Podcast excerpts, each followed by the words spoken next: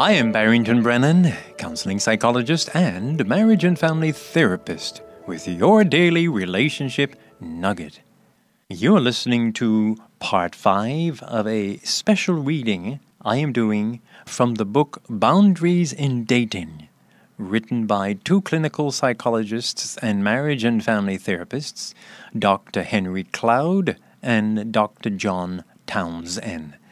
I have found this book so enticing, so enriching, so revealing, and so helpful that I thought I will read excerpts from it over the next few series and help you in your own personal life, and perhaps you go out and read the book. So I'm going to jump all the way to page 91 in the book, Boundaries in Dating, to chapter 6 What You Can Live With and What You Can't Live With. I begin. In the book Safe People, Dr. Cloud told the story of being asked to speak to a Christian college group on the topic how to pick someone to date or marry. It was a mixed group and a topic that was certainly on their minds. I opened the talk with a question What do you look for in a person to date seriously or marry? Here were some of the responses I got deep spiritual commitment to God a person who loves God's word, someone with ambition, someone fun, attractive, smart, witty, a leader in the field, likes sports. Great list! I like people like that too, I told them. But let me share something with you. In all the years that I have done marriage counseling, I have yet to meet people who was ready to divorce or have significant problems because one was not witty enough or did not read the Bible as much as the other wished or was not a leader in their field. But I have met hundreds of couples who are about to end their relationship who say things like this. She's so controlling that I feel smothered all the time. Or, he doesn't listen to me. Or, he's too critical. I never feel like I'm doing anything right. Or, he is so irresponsible. I never know if the bill has been paid or if he has taken care of the things he promised to do. Or, she overspends all the time. She agrees to a budget and then I get all the bills. Or, he can't connect emotionally. He doesn't understand how I feel. Or, she is such a perfectionist. I wish she could just accept herself as she is and not be so down on herself all the time. Or, his anger scares me. And here's the last one, Townsend list.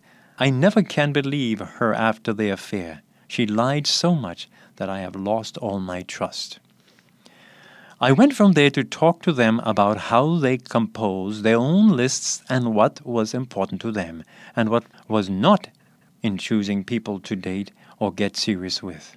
I told them that there are a lot of differences in taste that are individual in nature and are fine to have. Some people want the athletic people, others want the intellectual types. Those differences are what make the world go round and makes dating an interesting time of discovering what you like and don't like. Differences in people tastes are great, but there are certain traits that people have which have nothing to do with tastes and natural differences. These are traits which are to be avoided if you are thinking of getting into a serious dating relationship or one which might head toward marriage. These traits have to do with character. As I told one woman, you are initially attracted to a person outside, but over time you will experience his inside. His character is what you will experience long term and be in relationship over time. So, in this chapter, the writer continues, we want you to look at your boundaries of choices. We want you to look at what your requirements are for the people you date. If you decide and know ahead of time what you will not put up with in a dating relationship, you could save yourself from a, a, season of even a lifetime of misery. On the other hand, you might be too rigid on your preferences. There are basically four areas we want you to examine in dating. 1. Some of your preferences might be too limiting and you need to be more open. 2. Some of your preferences are more important than you might realize and you should value them. Number 3.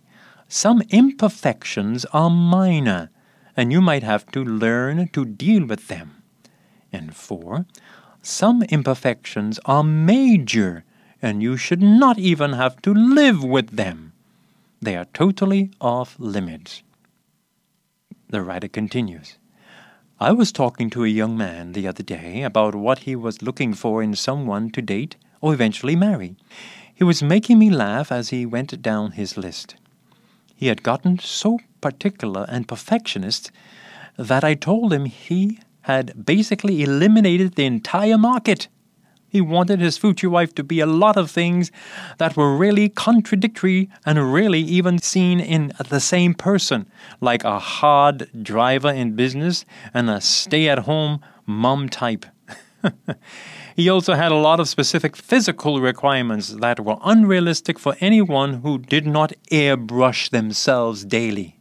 I told him he better get ready for a lot of nights alone watching old movies and eating frozen dinners. He did not like what I said. What about preferences? Should people have tastes and desires in what they are looking for in the people they date? Sure, they should. It is all about knowing who you are and what you like and don't like. But here is our message for you in this area know your tastes and what is important to you. But stay open and flexible in dating for you never know what might happen. This has been your daily relationship nugget. I am Barrington Brennen, keeping a smile on your heart.